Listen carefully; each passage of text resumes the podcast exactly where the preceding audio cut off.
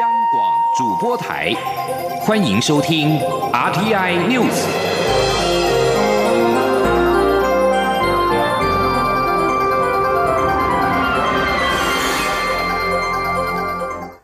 各位好，我是主播王玉伟，欢迎收听这节央广主播台提供给您的 RTI News 新闻。首先带您关注。九合一选举和公民投票落幕，但是投票日当天选务规划不佳，民众大排长龙，怨声载道。行政院长赖清德今天在行政院会表示，前中选会主委陈英前虽然已经请辞负责，但中选会仍然应该汲取教训，彻底检讨。赖清德表示，未来大选与公投合并举办将成为常态，中选会应该负责研提未来公投采电子投票而非网络投票的可行性。赖奎表示，未来行政部门在公投进行之前，也要负责任的让社会大众清楚了解公投议题的内涵与政府部门的态度，让公投成为成熟的民主制度，取代政党之间对重大议题的对抗。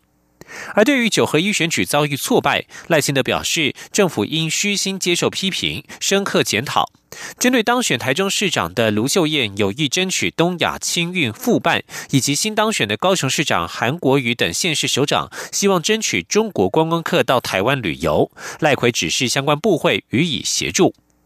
国民党籍台中市长当选人卢秀燕今天拜访前市长胡志强。卢秀燕说将争取东亚青运恢复举办，而胡志强则表示这部分需要跟中华奥会合作，但他认为要恢复举办并不容易。而针对反核时公投高票通过，外交部发言人李宪章今天表示，是否解禁是卫福部与农政单位的权责，外交部会在食品安全的前提之下，配合相关单位与日方密切沟通，希望双方不要因为单一事件而影响全面性的台日关系。前天记者肖兆平的采访报道。由台湾在野党提出的反核时公投获得七百七十九万张赞成票，这也代表政府不能开放日本福岛及其周边县市食品进口。对比台湾公投结果，中国大陆官方则是开始解禁，允许日本新细米进口，不过还是需要符合中国大陆的食品安全法规。针对中国大陆开始松绑管制，外界关注台湾是否也会跟进。外交部发言人李宪章二十九号表示，日本核灾区食品进口与否，主要是卫福部与农政单位的权责。外交部在食品安全的优先考量下，会配合部会进行相关处理。他强调，外交部与日本的沟通管道相当畅通，希望不要因为单一议题影响全面性的台日关系。他说：“外交部当然，我们在国人这个饮食安全的这个前提之下，我们会配合相关部分做必要的处理。那当然，这个日常性的沟通都是持续在进行的啊，而且沟通的管道跟呃非常频度频密的程度跟这个管道都非常的畅通啊。那么未来两年至于怎么发展这个部分，我们我们都会密切注意。这个我们没没办法做这样的预测啊，只能说我们希望这个呃，因为毕竟两国关系是一个全方位的。”啊，是一个面向非常广泛的，也是多层次的一个多领域的一个呃双边关系啊。我们还是希望呃，在任何个别的单一议题不要影响到呃台日关系呃全面关系的进展。李宪章也说，外交部相关管处已经有向日方相关单位针对公投结果进行沟通。而日方也理解这是国内的民意展现，李宪章说：“啊，日方也充分了解到这是我们国内一个公投民意的展现啊，所以但是我们希望，呃，双方能够继续秉持这个理性的态度啊，能够非常呃平和来讨论后续的问题啊。那么外交部的立场还是一样，就是希望能够秉持国际标准跟科学这个根据啊，来进行这个这个核实方面问题的这个探讨。”外交部强调，台日沟通管道没有问题，也呼吁双方不要因为单一议题而影响双边关系。中央广播电台记者肖兆平采访报道。针对反核时公投，外界也出现会影响台湾加入跨太平洋伙伴全面进步协定 （CPTPP） 的说法。驻日代表谢长廷今天在出席台日经济贸易会议开幕仪式前受访表示，在民主政治之下尊重公投结果，但这个结果也要由大家共同承担，一起来解决问题。今天记者王兆坤的采访报道。第四十三届台日经贸会议开幕，各界关注日本福岛等五县市食品禁令议题。驻日代表谢长廷在进入会场前受访表示，香港有开放，中国也宣布开放部分日本食品进口，但台湾通过了禁止日本核灾区食品输入的公投，他认为要予以尊重。谢长廷说：“那这个都是呃我们人民的公投，我们要尊重，整整个人民也是对这个后果啊，或者呃大家共同承担，好来解决问题，好就是民主政治，民主政治就是这样哈，大家谨慎去投，投出来了大家共同来承担，有问题共同来解决，那我们代表处全力以赴配合政策来解决问题。”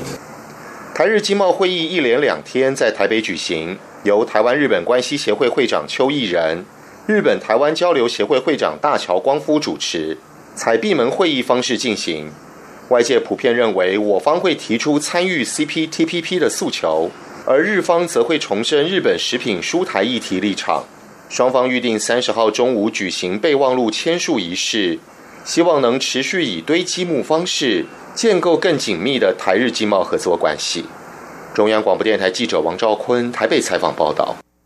另外，中国在二十八号宣布，就即日起放宽部分自核福岛核灾以来所实施的食品进口限制，恢复对新细线产大米的进口。根据日本放送协会 NHK 的报道，日本政府消息人士说，中方已经通知东京当局这一项决定。聚焦点转到台国内的医疗科技的发展。二零一八年台湾科技医疗科技展今天在台北盛大开幕，一共有来自超过十五国创新医疗科技团队到台湾来参展。蔡英文总统出席开幕致辞时表示，发展医疗产业最好的基地就是台湾，因为台湾有三大优势，包括了顶尖的医疗技术，拥有完整科技产业供应链，以及拥有充足生技制造产业能量。总统表示，台湾医疗科技产是台湾医疗界的大团结，能够让国际看到台湾医疗界的实力。今天记者刘玉秋的采访报道。二零一八台湾医疗科技展二十九号盛大开幕，共有超过十五个国家创新医疗科技团队来台湾直接展秀，成了最大规模亚洲医疗科技创新舞台。蔡英文总统、立法院长苏家全、前立法院长王金平、台北市长柯文哲、卫副部长陈时中等政界重要人士皆受邀与会。蔡总统在开幕致辞时，特别向来自世界各国的医疗领袖强调，台湾是发展医疗产业最好的基地。因为台湾有三大优势，首先，台湾拥有顶尖的医疗技术，台湾的医疗实力成为带动医疗发展的火车头。那么，台湾的医疗实力不仅改写了国际医疗教科书，甚至能够建立全球的疾病治疗的新准则。我们很多医疗的机构已经是国际上重要的医师人力培训的基地。那么，台湾第一流的医疗团队。将成为带动医疗大健康产业发展重要的。火车头。其次，总统也指出，台湾拥有完整科技产业供应链，不论是资通讯产品、半导体等，都引领台湾电子产业，更成为医疗科技创新坚强的后盾。最后，总统也指出，台湾有充足生技制药产业的能量，台湾新药开发跟生产能力都具备国际水准。台湾医疗产业在亚洲处于领先地位，包括治疗艾滋病、心脏病等新药的开发都成功取得。美国 FDA 上市的许可，且台湾电动轮椅出口数是全球第一，人工关节出口是亚洲第二，再再证明台湾生技开发及制造能力位居国际领先的地位。总统强调，今天的台湾医疗科技展是台湾医疗界的大团结，是结合产官学界的能量完成的重要展览，也是展现台湾团结的能量。希望来自全世界的朋友能看到台湾在医疗界的实力，开始。台湾新时代医疗无限的机会。不过，由于这场活动是蔡总统与柯文哲在九合一大选后首度同台，两人互动格外引发媒体关注。但柯文哲仅在抵达会场时有上前去与蔡总统握手致意，其余两人在会场内参观时则零互动。中广电台记者刘秋采访报道。而台非产业链结高峰论坛今天也在台北登场，双方继去年签署六项产业合作备忘录之后，今年又在会上签了六项合作备忘录，聚焦于电子、塑胶、电动机车等领域。经济部次长王美花指出，随着双方产业合作越来越深入，而台非投保协定在去年成功翻修，这一年来确实有发现台商投资非国的意愿有提高的趋势。今天记者谢嘉欣的采访报道：全国工业总会与非方工商团体每年举办台非产业链结高峰论坛，深化双方产业合作。经济部次长王美花也率领工业局长吕振华等官员出席今年的高峰论坛。会中，台非双方签署了六项产业合作备忘录，数量与去年相同。今年备忘录除了有长期合作的电子产业外，也聚焦在塑胶制造、电动机车等领域。王美花说：“刚才我讲的那个呃电子的部分，呃，确实是他们对台湾一直以来就有这样的合作，所以有三个是呃在电子方面的一个合作。那另外还有包括电动机车的合作，那有几个地方的政府啊有市长有来等等的，还有塑胶工具哦，塑胶的这个呃制造的备忘录。”王美花指出，台非产业伙伴关系紧密，每年都有举办部长级官员会议。探讨双边经贸议题，同时双边贸易也持续成长，像是去年双边贸易额就逼近一百二十亿美元。另一方面，台非双边投保协定去年顺利翻修后，政府后续办了很多相关说明会、研讨会，有相当多企业都有意愿来了解，数量比过往多，且投资意愿也较往年有明显成长。而厂商除了可以锁定非国一亿多人口的内需市场外，还可以作为为外销到美国、欧盟的跳板。对于贸易战恐波及苹果供应链，菲国是否成为厂商避险的选项？王美花指出，相关供应链在中国的经营风险确实提高，而菲律宾过去与台湾在电子产业合作较多，台商如要前往新南向布局避险，也会考量当地环境、人力资源能否搭配，大家都在很仔细的评估。中央广播电台记者谢嘉欣采访报道。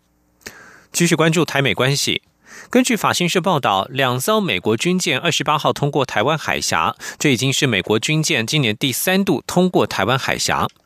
美国太平洋舰队发言人麦克马发表声明表示，驱逐舰史托史托克戴尔号和美军中途油料补给舰贝斯贝克斯号例行性通过台湾海峡。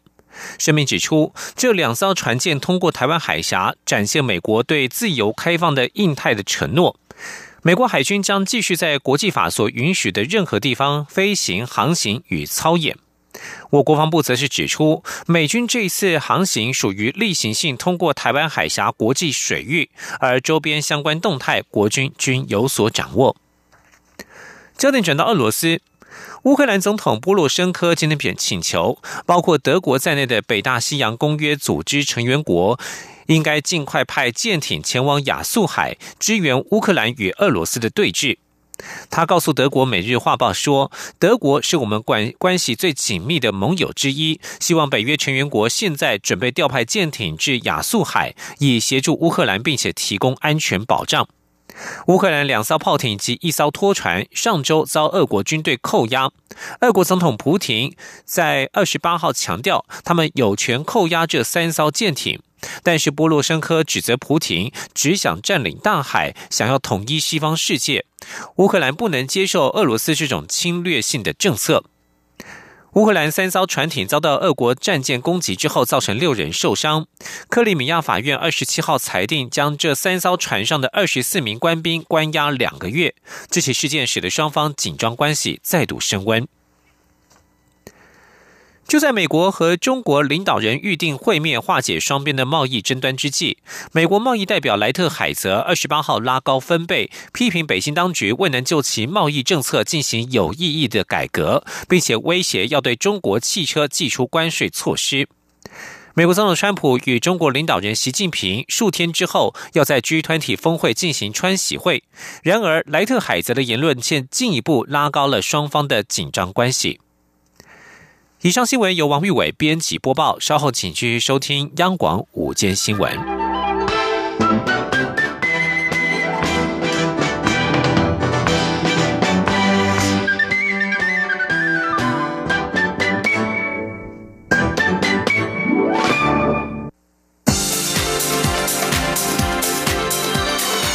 这里是中央广播电台台湾之音欢迎继续收听新闻。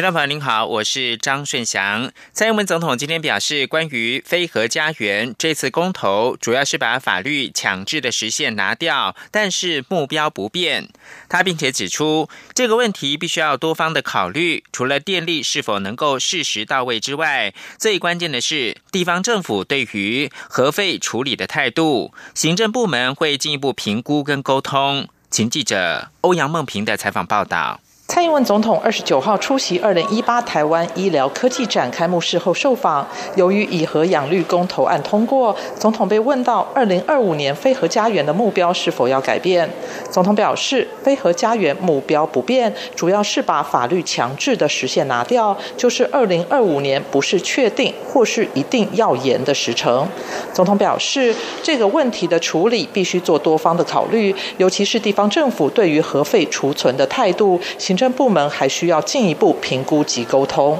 总统说。这整个呃问题的处理哦，必须要做多方的考虑。那么包括说其他电力是不是可以适时的到位？哈，那更重要的地方政府哦，对于核废料的呃处理的态度哦，是最关键的哈。因为核电厂继续再做下去的话，核废料会越来越多。那核废料的储存的问题跟地方政府的态度哦，那非常的相关。所以这整个问题还需要。行政部门做进一步的评估，跟地方政府的沟通。对于选后是否重启白绿合作，总统表示，要不要合作、跟谁合作或怎样合作，党内一定会有所讨论。他身为党员，当然希望这个党可以越来越好，在未来每个选战都能成功。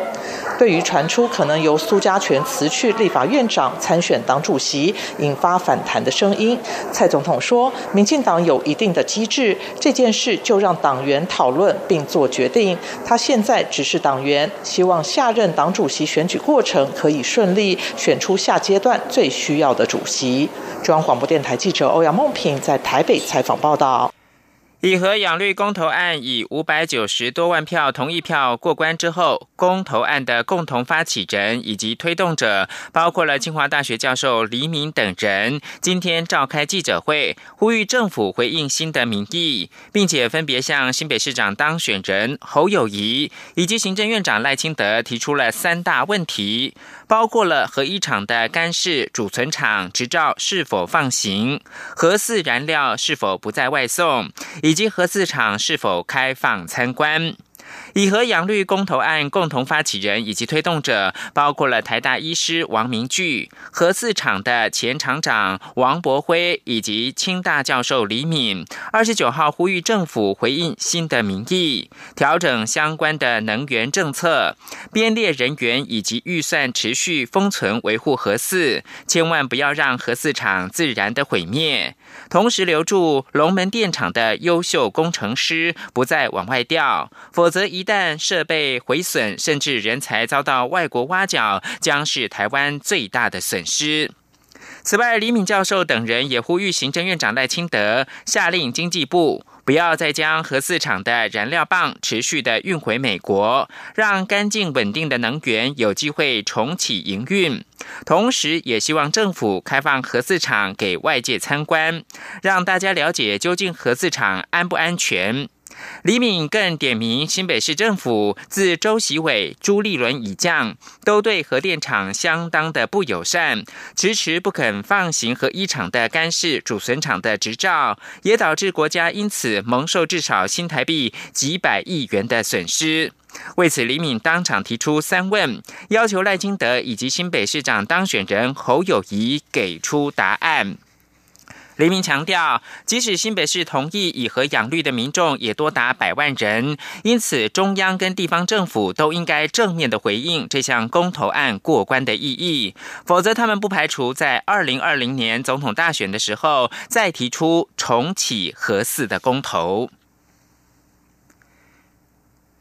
另外一个公投是冬奥证明失败，由于东京奥运台湾证明公投案没有通过，国际奥会今天回应，对于结果感到欣慰，也透露国际奥会执委会将不会对中华台北的会籍提出任何讨论。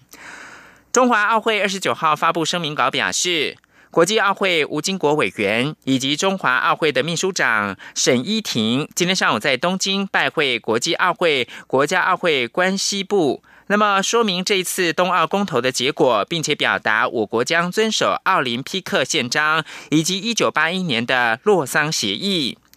吴金国以及沈依婷此行是代表中华奥会前去参加此刻正在日本东京召开的二零一八年国家奥会联合会的会员大会。适逢国际奥会将于十一月三十到十二月一号在东京召开执委会议，两个人也借此机会增进跟国际奥会的高层人员互动。而同样的焦点也是跟日本有关。国立故宫博物院典藏的国宝颜真卿祭侄文稿和怀素自叙帖，将在明年的一月十六号到二月二十四号到日本的东京国立博物馆展出。有立委发现，东博主打颜真卿书帖，但部分的文宣上面却看不到或看不清故宫全衔名称，质疑故宫遭到矮化。故宫院长陈其南今天在立法院教委会上面回应表示，故宫无法约束东博的宣传方式，但是他认为颜真卿比故宫更具代表性，没有日本人会认为颜真卿这三个字是属于日本人的，外界无需多虑。央广记者江昭伦的报道。故宫博物院颜真卿的制纸文稿和怀素的自叙帖等四件文物，明年将借展至东京国立博物馆展出。国民党立委柯志恩与蒋乃馨二十九号在立法院教委会审查故宫预算时，再度提出质疑，指东博广告文宣中有些版本看不到故宫全衔名称，有的甚至小到要用放大镜才能看得到，质疑故宫没有秉持应有立场。国民党立委蒋乃馨说：“刚才故宫博物院说，因为翠玉白菜上次是主要产品，那次展览以故宫的为主，这次只有四幅。可是虽然只有四幅，可是东京博物馆却以颜真卿的这幅画、这幅书书画来作为主打，主要的诉求。”就可以看得出来，颜真卿颜真卿的这个字，这个书画是多么的重要，在世界地位上是非常非常的重要。可是我们很遗憾看不到台北国立故宫博物院的字。蒋乃馨更质疑，依照文字法，国宝赴国外展出必须要文资局审议通过，但故宫与东博五月就签约，却在十一月才送文资局审议，万一审议不通过怎么办？明显有行政程序瑕疵。此外，东博都已经开始宣传故宫国宝要到日本展出了，故宫却完全无声无息。蒋乃馨质疑故宫心态令人不解。故宫院长陈其南则回应强调，故宫这次只是借展，无法约束对方宣传方式。也强调“颜真卿”这三个字比故宫更具代表性，外界无需多虑。哎，东京国立博物馆怎么样子去做宣传？我们实际上是不可能跟人家约束到那种程度，不然我们把王羲之那一次展的那个广告大家都没有看到，那是不是他们我们台北国立故宫博物院在那一次展览都消失了呢？我们不会这样讲。而且呢，我甚至觉得那个“颜真卿”三个字比台北国立故宫博物院更具有这一个代表性。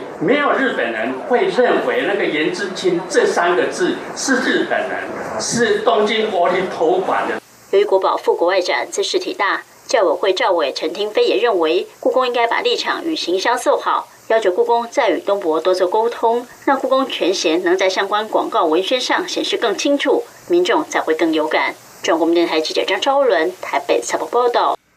在农委会主委林宗贤表示，北农总经理吴英宁阶段性的任务已经完成之后，吴英宁的去留受到各界关注。吴英宁今天亲自的面对媒体表示，个人去留不重要，交由董事会决定。不过，他也强调将会捍卫理念，不向强势的谎言低头。请记者杨雨清的报道：北农将于今天下午举行董事会，各界也关注北农总经理吴英宁的去留问题。吴英宁表示，他的去留交给董事会决定，但是他不能向谎言低头。他说：“我的态度不会变，一样。”就是秉持我们最务实的态度去面对台湾的农业，去面对台湾的农民。我们面对我们困境，我们就是试图实际的去解决这些事情。那我个人的去留不重要，就交给董事会决议。但我必须要说，我不能向谎言低头，尤其不能向强势的谎言低头。对于这次选举的韩流效应，吴英宁也强调，他不是什么韩流助选员。他接总经理的时候，北农前总经理韩国瑜已经离开数个月，这位置也是经过农委会和科市府的同意，因此不要把一些标签径自往他身上贴，一件又一件，一波又一波，还不止攻击他，也包括攻击农委会副主委陈吉仲和蔡英文总统。吴怡宁也表示，他没有什么委屈，不过他会捍卫理念，并积极去实践理念。至于北农总经理是否应该去北市议会备询，吴怡宁也再次认为，依法总经理没有必须要去备询，但他由衷希望北农不要陷入政治角力里面，对产销平台和台湾农业运作没有比较好。央广记者杨雨清在台北报道。在美中贸易竞争的氛围之下，二十国集团高峰会也将在阿根廷登场。外界更关注川习会会带来什么样的影响。对此，外交部发言人李宪章表示，除了驻管跟相关的经贸单位会密切的关注之外，美方也会跟我方充分的交换意见。李宪章说：“特别是驻美代表处跟美方也针对这个问题有充分交换意见了啊。那我想。”美方应该也会针对这个部分啊，针对我们代表处的关心的事项，跟我们驻驻处啊做必要的说明啊。那这个后续当然我们也会把掌握到的讯息提供给相关的经贸部门啊，还有国内的高层做参考做参考。我们希望能够呃，不管这个结果怎么样，希望能够呃，我的我们的经贸部门当然是希望能够减低这个。我们国内厂商啊，比如说在呃中国大陆投资的经营布局的厂商，能够降低这方面的冲击啊。李建章也说，不止外交部，其他相关的经贸部门也都有很好的准备工作，无非是希望在瞬息万变的经贸战局当中，确保国人厂商的权益。美国联邦准备理事会主席鲍尔二十八号似乎是释出了升息已经接近尾声的讯号，表示目前的利率略低于中性估值。不到两个月前，他曾经说美国距离中性利率可能还有很长的路。在股市近来历经一波震荡的卖压之后，鲍尔二十八号在演说当中，对于货币紧缩政策还会持续多久，几乎没有透露线索。不过，他表示，美国目前的政策利率是百分之二到百分之二点二五，略低于中性利率的估值广泛区间。在美国九月，中性利率估值区间是百分之二点五到百分之三点五。鲍尔表示，对于升息速度过快导致经济扩张缩短，以及升息过慢引发的通膨升高或者是金融不稳的风险，联准会都会同样重视。由于投资人解读鲍尔货币政策立场转趋鸽派，并预期贸易战有望休兵，美股盘中晋阳，三大指数收盘的时候涨幅都高达百分之二点三以上。道琼工业指数中场大涨了六百一十七点，月线由黑翻红。